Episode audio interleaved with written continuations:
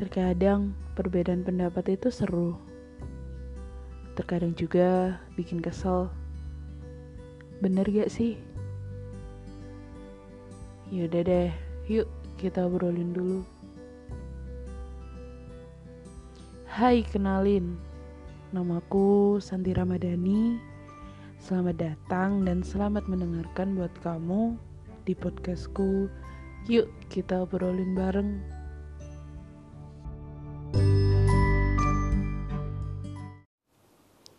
Hai semuanya, balik lagi sama aku. Kali ini kita udah ada di episode 2 ya. Nggak nyangka banget kalau kalau bakalan ada episode 2 gini. Sebelumnya aku mau berterima kasih banget sama kalian semua yang udah mau nyempetin dengerin podcastku. Nggak nyangka sih kalau bakalan rame ya walaupun gak rame-rame banget cuman aku nggak nyangka bakalan di luar expectku. Dan aku bener-bener berterima kasih banget. Terima kasih juga buat uh, saran-sarannya yang udah ngasih saran yang udah ngedukung juga yang udah bantu share segala macam uh, aku mau mau berterima kasih banget sama kalian. Oke okay. jujur di podcast yang kedua kali ini sebenarnya aku mau ngebahas sesuatu yang gak jauh-jauh banget dari episode sebelumnya yaitu tentang quarantine dan tentang corona. Jadi tapi tapi santai santai. Di kali ini aku nggak bakal ngebahas corona itu apa gimana pencegahannya gimana penanganannya.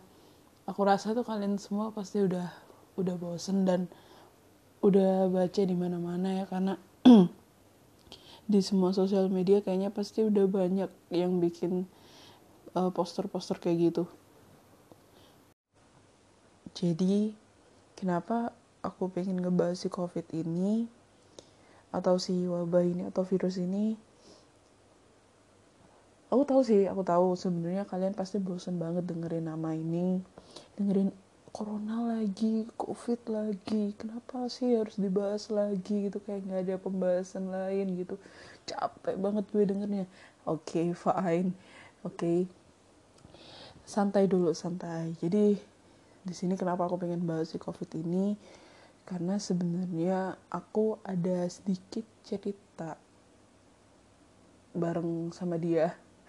Asik kayak apa anda jadi sebenarnya aku sedikit ada cerita sih uh, sama si covid ini yang sebenarnya nggak nyangka gitu loh. Hal ini tuh bakal kejadian di aku. Sebenarnya tidak terlalu spesifik. Sebenarnya tidak terlalu spesifik tentang covid sih. Cuman uh, aku berharap dengan aku sharing gini ke kalian aku cerita ke kalian itu bisa jadi apa ya jadi pengingat gitu dan jadi pengalaman juga gitu buat kalian supaya lebih berhati-hati juga lebih gak bebal lah istilahnya. Lebih ikhlas lebih lapang dada gitu. Oh ya kayaknya aku harus ngikutin anjuran pemerintah kayak gini kayak gini gitu. Tapi tapi sebelum uh, kita ke cerita inti di sini aku mau bacain jawaban-jawaban dari teman-teman aku di Twitter, di IG, dan bahkan di WhatsApp. Bayangin di WhatsApp, coy. Jadi jadi ada sih temen aku yang kayak eh bikin orang WhatsApp oh, oh gitu. Aku gak dua IG aku gak dua Twitter gitu. Ya ya udah ya udah gitu. Oke. Jadi aku bakal bacain beberapa ya. Oh ya buat yang belum tahu IG aku kalian bisa cari di at s a n t t dot atau titik ya titik ii gitu. Jadi s a n t t titik ii i. Nya double t nya double. Terus kalau di twitter twitter aku ada di at croissant huh? croissant ya. Ya jadi di at c r o i double S A N triple T underscore jadi croissant underscore oke okay. oke okay, jadi aku mau bacain uh, dari IG dulu kali ya oke okay, jadi aku mau uh, ngebacain dari Instagram dulu oke okay. Jadi pertanyaannya adalah um, kegiatan apa sih yang bakal kalian lakuin setelah corona selesai? Yes, jadi kalau corona selesai, hal apa yang mau aku lakuin pertama kali kayak gitu. Oke, jadi aku mau jawab pertanyaan mau bacain deh mau bacain pertanyaan eh mau bacain jawaban sorry sorry banget ini udah malam jadi agak ngelantur. Okay jadi aku mau bacain yang pertama dari Septian. Hai Septian. Mau kuliah? Jadi maba. Asik jadi maba. Wah angkatan corona nih. Bercanda-bercanda. Sorry sorry. Kita seangkatan dong berarti. Aku juga mau dong kuliah gitu. Semoga uh, ini maba bisa cepet usai ya biar kita bisa cepet-cepet jadi maba Lalu ada Sonovagus main basket. Asik. Anak basket nih, Abas. Anak hits ya. Lalu ada Revan Sandoval mau meet up sambil ngegibah. Buset dah. Udah tau. ngegibah mulu, Neng. Lalu ada Voice Queen mau beli kokumi. Asik. Asik lagi kalau kamu beliin aku sih Queen. Lalu ada Riz Iki. Riz Iki. Riz Riz Iki. Rizky maksudnya. Reading kalau motor udah jadi. Wis. Nah mumpung mumpung masih corona kan ya jadi di rumah aja dulu motornya dibersihin dicuci dilapin dimasukin lagi. Tapi jangan lupa dipanasin biar ntar kalau corona udah selesai bisa dipakai reading ya kan? Eh kok reading sih bacanya? Riding ya gak reading kan membaca ya. Oke okay, terus selanjutnya ada Cindri RS Hai aku mau balik ke Malang mau kuliah. Rajin banget dia sih mbak ini ya satu. Nggak apa-apa semoga semangatnya masih bertahan ya sampai nanti masuk kuliah semangat juga buat kuliah online-nya ya kan Salam-salam nih buat teman-temannya yang ada di kampus nanti ya. Lalu ada Hana Mufidah. Mau ngehedon. Buset anak sultan nih kayaknya. Ajak-ajak dong kalau mau ngehedon. Buang-buang duit kan. Daripada duitnya dibuang mubazir mending kasihin aku aja deh. Lalu ada udan-udan. Weh, udan-udan. Hujan-hujan. Udan-udan itu bahasa Jawa. Bahasa Jawa kalau di kalau di Indonesiain hujan-hujan main hujan nih. Is, gitu dah intinya. Dia bilang ngedate kayak situ punya pacar aja deh. Mau ngedate segala. Lalu sorry guys ada SFR KHN ketemu teman-temanku udah rindu berat asik. Kayak gini dong kalian rindu tuh ke temen jangan ke Milea doang ya gak? Oke terus selanjutnya ada relap relap relap. Ya oke udah gitulah motoran jauh. Wih anak motor lagi nih. Kira-kira kalau motoran ke mana nih? Ajak-ajak dong terus ada Sabrina Alia. Bernafas lega gitu. Emang sekarang nafasnya kenapa neng? Sesek. Kalau sesek coba periksain deh. Lalu ada Prats Prats gitu. Aduh bacanya agak bingung juga nih. Mau vacation asik. Mau vacation ke mana kalau boleh tahu? Kali aja gitu ya bisa bantuin cari tiket-tiket murah gitu kan ya lalu ada Luz is here. Nongki. Weh anak-anak nongkrongan nih anak-anak tongkrongan. Pasti ini temannya fuckboy semua nih. Soalnya dia cewek soalnya. Pasti banyak temen pasti banyak temen fuckboynya. Kenalin dong. Terus ada Rafli 76 holiday. Asik. Holiday ke mana nih kalau boleh tahu ajak-ajak juga dong. Oke kalau tadi dari teman-teman IG terus kita geser ke Twitter. Kayaknya aku nggak bakal bacain semua sih pasti beberapa aja sih. Kalau dari Twitter nih ada dari Pandu VR daftar kerja. Oh ya semoga uh, dengan bersabarnya kamu kali ini nanti pasti ada aja yang butuhin ya kan? Maksudnya ada lowongan gitu. Terus ada KG bucin. Asik banget namanya. KG bucin. Mau peluk seseorang. Nggak bisa banget gue nggak bisa banget kalau ada kayak komenan kayak begini dah.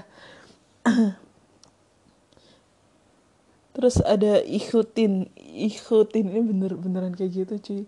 Ih ihi uti t i n ikutin weh mau nasi padang. Emang kalau mau makan nasi padang kudu kudu nunggu corona selesai. Sekarang aja gitu loh. GoFood kan bisa. Kali aja gitu juga mau GoFoodin aku kan ya.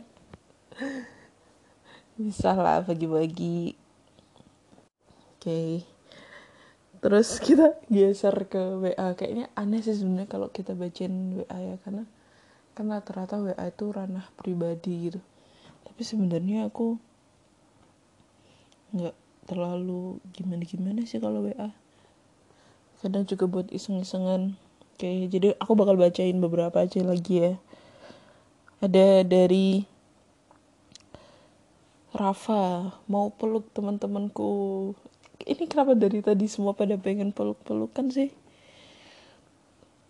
Tuh kan ada lagi dari Nadia Puspita peluk mantan. Ini lagi kenapa juga mantan harus dipeluk ya kak? Terus ada siapa lagi? Putri nih mau main. Weh main main apa tuh? Terus ada Isa puas-puasin konser. Nah ini nih gara-gara corona juga ya kan banyak banget kayak uh, artis-artis atau band band-band yang uh, di cancel juga gitu di postpone akhirnya konser-konsernya jadi semoga do semoga kita doain wabah ini bisa cepat selesai gitu dan harapan-harapan yang kita yang kita ucapin sekarang yang kita ketik sekarang ini bisa cepat-cepat terwujud oke okay? Karena ngomongin soal band-band lokal tadi ya. Eh band-band lokal. Ngomongin band-band gitu. Kalian uh, ada kenangan tersendiri nggak sih pas lagi nonton konser gitu? Entah bareng temen bareng pacar bareng mantan mungkin kalau ada. Mungkin di episode selanjut selanjutnya kalau ada lagi ya. Kayaknya asik juga nih kita bahas soal konser ya Oke, okay, jadi aku nggak mau berlama-lama lagi. Itu tadi beberapa jawaban ya dari teman-teman yang mau join. Terima kasih banget buat kalian yang mau join dan ngasih jawaban kalian. Oke, okay. jadi di sini aku mau langsung cerita aja gimana sih kejadiannya atau apa sih ceritaku dengan si COVID ini jadi ceritanya itu adalah tanggal eh, 22 Maret. Tanggal 22 Maret uh, sore kayaknya. Eh, sore apa apa ya? Oh, pagi deh, pagi tanggal 22 Maret pagi. Itu uh, aku mulai bangun, bangun tidur. Tapi dengan keadaan kayak nggak kayak biasanya, kayak nggak kayak nggak biasanya tuh maksudnya gimana? Jadi aku di situ udah ngerasain sesak nafas. Sesak nafas itu yang apa ya bener-bener susah banget gitu. Kayak nafas biasa itu susah susah banget. Dan mau ngekontrolin sendiri itu ya susah gitu. Kayak kayak ada gitu suatu titik di di dalam dada itu. Dan di titik itu tuh kayak ada yang nusuk gitu bener-bener gimana ya kalau ngebayanginnya ya? Uh, kayak kamu tuh lagi nafas lewat lubang itu gitu lewat lubang satu lubang kecil itu tapi ada yang nusuk gitu di lubang itu dan akhirnya jadi tertutup. Jadi gimana caranya? Kan pasti kalian berpikir gitu gimana caranya sih gue harus bisa nafas? Kalau nggak gitu gue pasti bakal mati. Dan di situ bener-bener gak bisa tidur setelahnya beberapa hari setelahnya itu karena ngerasain sakit. Sakit banget yang bener-bener sakit. Sesak juga susah banget buat nafas. Itu di tanggal 22 Maret. Lalu setelahnya mungkin aku aku masih mikir ah ini pasti sakit biasa sakit biasa gitu. Sampai pada akhirnya di tanggal 24 Maret di tanggal 22 23 24 itu aku bangun tidur itu ngerasain hal yang sama gitu. Di apa ngerasain hal yang sama kayak di tanggal 22 Maret. Bangun tidur dengan keadaan uh, susah nafas dada yang sesek gitu. Terus akhirnya aku kayak nyoba chat chatting gitu ke salah satu temanku. Uh, sebut aja kita panggil dia bujang gitu ya. Jadi aku cerita ke dia. Jadi dia adalah orang orang yang pertama kali tahu kalau aku tuh ngerasain sesak gitu. Aku cerita ke dia kayak eh aku ngerasain nih kalau dadaku lagi sesak banget gitu. Terus dia nanya juga gitu kenapa kok bisa gitu? Kamu habis ngapain? Dan ya aku jujur aja aku nggak habis ngapa-ngapain gitu. Selama di rumah aku ya cuman kayak paling workout lah paling kegiatan yang jarang banget aku lakuin tapi tiba-tiba aku lakuin lagi ya workout sejauh itu. Workout mungkin dari situ deh kayaknya kamu nggak kebiasaan workout gitu. Oh iya iya iya kali ya kayak gitu. Terus uh, selain itu akhir-akhir itu juga aku lagi apa ya lagi tidur dengan keadaan posisi yang telungkup gitu. Di mana pasti kan uh, dada kan di bawah ya akhirnya. Dada dengan keadaan di bawah terus ketindihan ketindihan badan kita gitu. Jadi pasti uh, sistem pernafasan itu pasti kayak agak ketekan gitu. Jadi dari situ juga aku masih positive thinking. Mungkin aku sesak nafas ya karena itu tadi. Karena mungkin lama nggak work out terus tiba-tiba work out gitu. Jadi masih uh, ngatur uh, pernafasannya kayak gitu. Terus gara-gara tidur tengkurap itu tadi juga. Jadi aku benar-benar masih positif thinking banget oke okay, oke okay, mungkin karena itu karena itu. Terus aku coba cerita lagi ke lain orang kayak gitu. Eh aku sesek nih gini gini gini. Terus dia bilang eh, di orang kedua ini beda lagi ya pendapatnya. Dia bilang baiknya bawa aja deh ke dokter kayak gitu. Takutnya kenapa-napa gitu kan. Terus loh kenapa? gitu. Kan cuma sesek doang gitu. Iya sesek tapi aku takutnya itu covid gitu. Dia bilang kayak gitu. Takutnya aja gejala gitu. Tapi aku nggak panas aku nggak demam aku nggak ada batuk nggak ada pilek dan segala macam aku cuma ngerasain sesek dan sakit doang kayak gitu terus dengan dia tetap tetap kayak apa ya kayak tetap ngebujuk aku gitu kayak udahlah periksa aja periksa kayak gitu. Tapi di situ aku tetap kayak Allah nggak apa-apa deh gitu. Bener-bener ngeyel banget gitu. Terus setelahnya tanggal berapa ya? Tanggal 20 iya tanggal 26 tanggal 26 Maret itu aku mulai batuk-batuk mulai batuk-batuk dan sesek sesek tapi nggak yang sesakit di awal-awal gitu. Sesek cuman kayak susah banget buat ngatur nafas gitu karena batuk juga gitu. Dan batuknya itu bener-bener yang sampai gimana ya? Sampai pengen muntah tapi lo tuh nggak tahu apa yang harus dimuntahin gitu mungkin kalau kalian bisa ngebayangin ya kayak gitu sih. Tapi aku harap kalian gak usah ngebayangin juga ya. Jadi ya intinya kayak gitu. Gimana kamu batuk sesek pengen muntah tapi nggak tahu apa yang harus dimuntahin gitu. Itu tanggal 26 Maret. Mulai batuk-batuk. Setelah itu malam tanggal 26 Maret ya malam. Akhirnya uh, orang tua aku ngebawa aku ke rumah sakit. Dia bilang uh, beliau bilang kayak udah yuk periksa aja gitu. Takutnya kenapa-napa.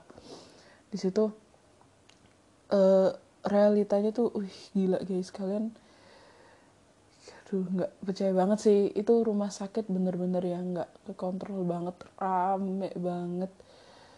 Orang batuk di mana-mana dan aku bener-bener di situ udah panik nggak karuan waduh kalau ntar aku beneran kena covid gimana ya? Udah mulai mikir yang aneh-aneh gitu waktu di rumah sakit. Terus sampai akhirnya itu aku di rumah sakit sekitar habis maghrib. Daftar habis maghrib sampai jam 9 kalau nggak salah.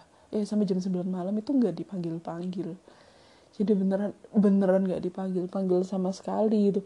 Padahal bisa dibilang aku orang yang daftar di awal gitu tapi kok sampai jam segitu nggak dipanggil panggil gitu kan. Udah bete pusing lemes dan nggak karuan. Akhirnya aku bilang uh, aku bilang ke orang tua aku kayak ya kita pulang aja dulu balik besok atau enggak pindah rumah sakit kayak gitu. Ya udah akhirnya di situ kita balik baru kebesokannya tanggal 27 Maret itu kita balik lagi ke rumah sakit. Nah sebelum berangkat ke rumah sakit itu aku di rumah itu punya termometer gitu kayak tes suhu badan. Dan itu nunjukin panas aku ada di angka 37,8 apa 9 ya? Sekitar segituan lah. Di sekitar angka segitu terus oh ya udah deh kayaknya masih aman kayak gitu. Padahal ya nggak aman-aman juga sih sebenarnya. Ya, terus habis gitu kita berangkat ke rumah sakit. Sampai di rumah sakit itu pasti kita dicek suhu badan ya kan kita pasti kalau datang ke tempat-tempat umum kan dicek suhu badan dulu gitu ya pakai alat yang ditaruh di jidat gitu.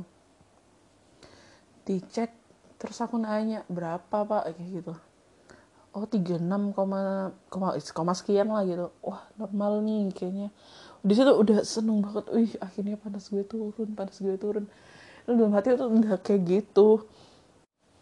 Dan alhamdulillah waktu itu rumah sakitnya lagi sepi. Nggak tahu aku yang datangnya kecepatan atau kayak gimana ya. Alhamdulillah lagi sepi. Akhirnya daftar. Terus sekitar jam 7 lebih berapa gitu akhirnya aku masuk ke IGD di IGD ya ya udah kayak biasanya aja.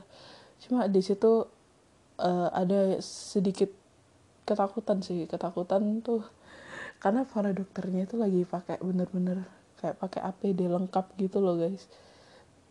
Kan biasanya aku periksa kayak masih kelihatan dokternya gitu masih kelihatan wajahnya ngeliat perawatnya itu siapa siapa jadi kayak oh ngenalin gitu. Tapi kali ini tuh yang bener-bener semua pakai masker dari atas sampai bawah tuh udah nggak kelihatan dia itu siapa nggak bisa ngenalin gitu loh. Terus akhirnya dari situ aku disuruh uh, tiduran kan disuruh tiduran di apa sih bilangnya kayak kasur gitu nggak tahu deh. Pokoknya kayak kasur gitu kan di GD terus disuruh uh, cek suhu badan gitu. Itu udah lagi seneng banget tuh wih panas keturun nih panas keturun gitu. Semoga aku nggak kena covid nggak nggak kenapa-napa kayak gitu kan. Terus sampai akhirnya aku disuruh cek suhu badan. Disuruh cek suhu badan tuh. Dan bener-bener di luar dugaan banget gitu. Ternyata hasilnya nunjukin di angka 38, berapa gitu pokoknya intinya tinggi gitu. Karena aku orangnya ngeyel ya nggak nyangka ya. Karena kan gimana gitu? Karena kan tadi di awal cek kan mau masuk itu normal ya. Kenapa tiba-tiba jadi segini gitu? Kan pasti bingung gitu. Sampai aku bilang ke dokternya lo dok kok segini? Padahal aku nggak demam loh gitu masa gitu sama si dokternya tuh masih bisa bercanda gitu sih dia. Masa coba deh cek lagi kayak gitu. Ya udah akhirnya cek lagi nih dicek lagi. Nggak lama hasilnya nunjukin loh kok tetep dok? Terus di, si dokternya bilang dong ya udah berarti itu tandanya kamu tuh demam makanya nggak usah ngeyel gitu. Terus kayak bener-bener apa ya masih nggak nyangka gitu. Terus di situ akhirnya um, dok si dokter sama orang tuaku kayak diskusi gitu nggak tahu diskusi apaan terus akhirnya aku dipanggil dan di malam itu juga akhirnya aku ditetapin sebagai ODP atau orang dalam pengawasan.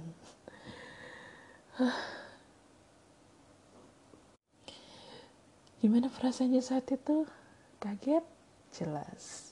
Kaget banget dan nangis sih. Nahan nangis sih sebenarnya di dalam IGD itu aku nahan tangis gitu. Sebenarnya si dokternya udah tahu sih kalau aku tuh panik gitu sampai tapi dia sampai apa ya kayak berusaha nenangin gitu kayak diajak ngobrol gitu. Sumpah dokternya baik banget banget. Supaya dokter siapa ya namanya? Dokter Rizky atau siapa gitu. Sumpah dok kalau kamu dengerin ini aku mau ngucapin terima kasih banget sama kamu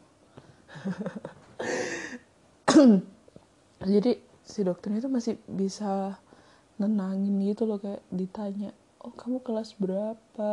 gitu. Saya kelas 12 dok angkatan covid kayak gitu. Oh enak ya nggak ada UN kayak gitu.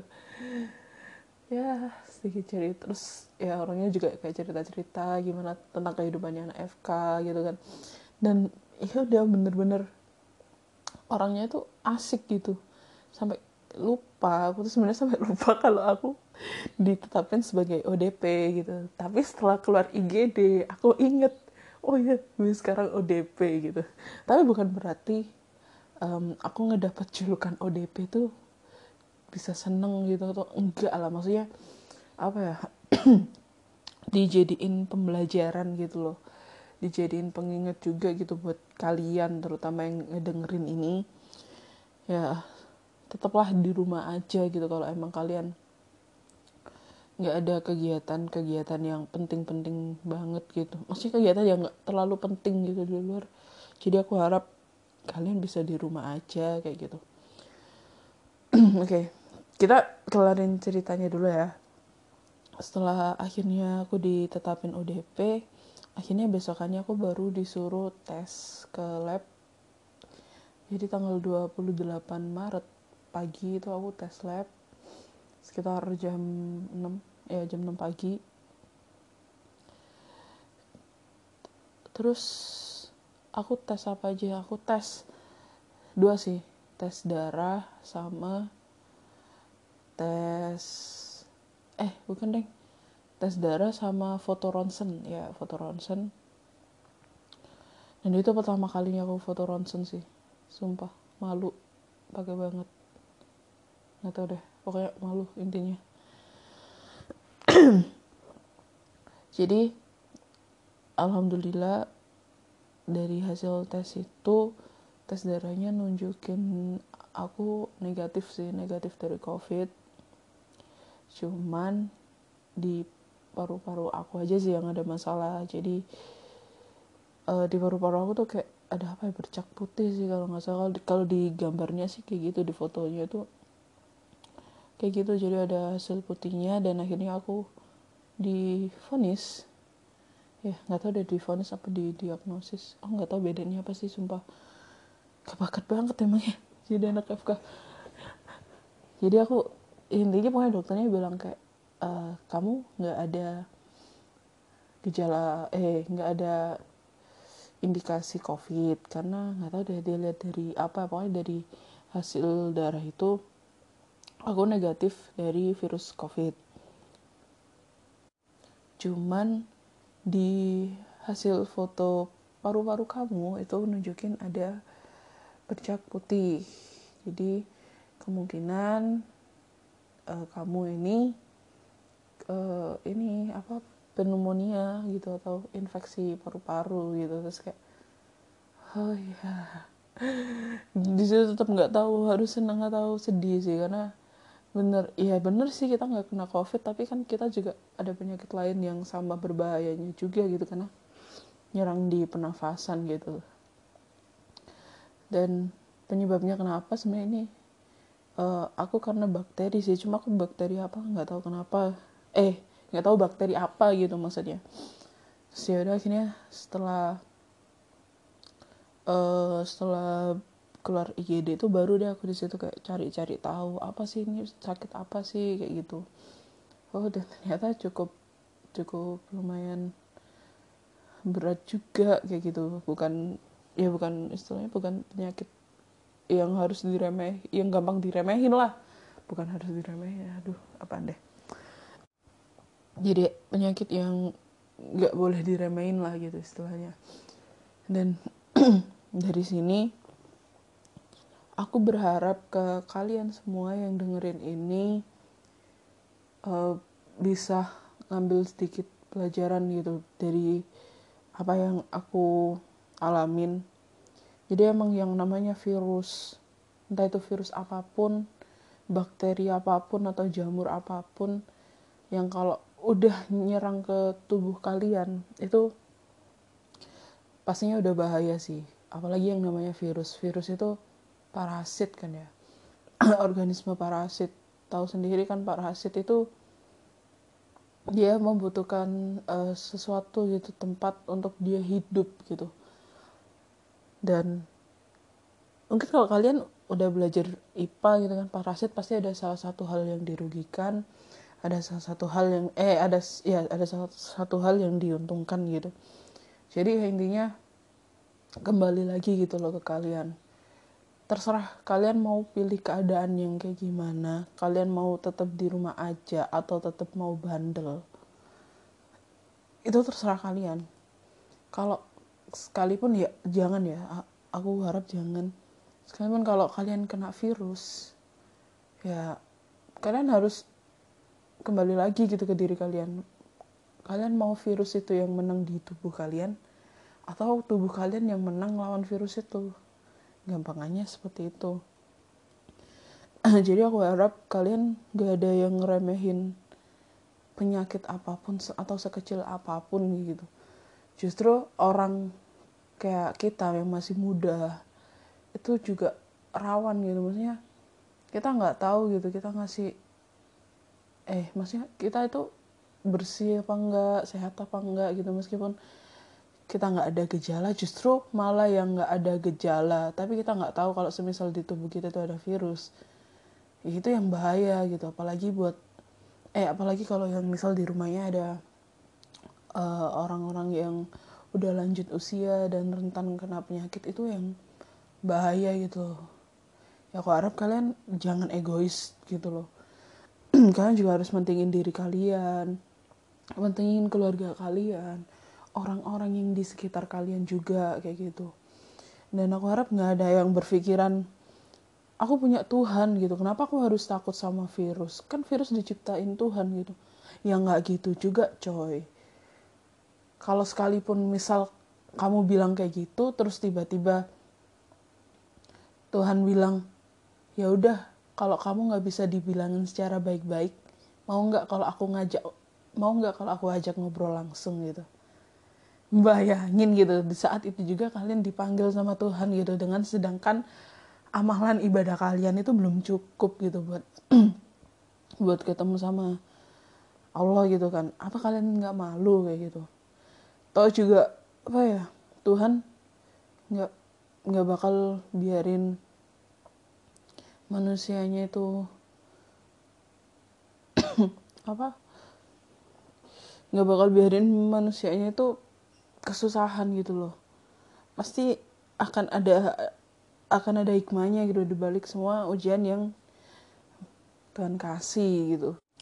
Dan gak ada salahnya juga sih dengan kalian di rumah itu memang bener-bener apa ya ngebantu tenaga-tenaga medis yang ada di rumah sakit itu jadi berkurang gitu pasiennya. Maksudnya menekan angka terjadinya ODP gitu ya dengan kalian di rumah gitu. Nggak ada nggak ada salahnya juga gitu. Kalian ngebantu mereka anggap aja dari segi kemanusiaan gitu loh. Tuhan pasti juga bakal seneng kok ngeliat hambanya yang bisa menolong atau ngebantu sesama gitu. Jadi dengan cukup kalian di rumah mending di rumah aja ngelakuin hal-hal positif. Sedikit bersabar lagi mungkin insya Allah uh, virus ini bakal cepat selesai ya. Karena aku ngeliat kayak mulai berangsur baik gitu. Jadi tetap stay at home. Mending di rumah aja. Tetap jaga diri. Tetap jaga kesehatan juga kayak gitu jadi aku harap uh, ada hikmah deh dari podcast kali ini. Dan aku harap kalian nanti bisa apa ya bisa share juga ke teman-teman kalian. Kayak oh ya kayaknya kita emang harus di rumah aja gitu bisa jadi pengingat kalian dan orang-orang sekitar juga kayak gitu. Dan aku mau berterima kasih juga buat teman-teman yang udah support aku waktu apa ya ya waktu aku lagi ada di masa-masa kayak kemarin aku terima kasih banget buat semuanya pokoknya semuanya buat yang udah ngedoain udah yang bantu semangatin dari chatting asik kayak apa aja. Pokoknya intinya aku mau berterima kasih banget buat kalian. Jadi intinya tetap di rumah tetap stay at home jaga kesehatan banyakin ibadah banyakin minum air putih dan tetap terapin PHBS oke okay?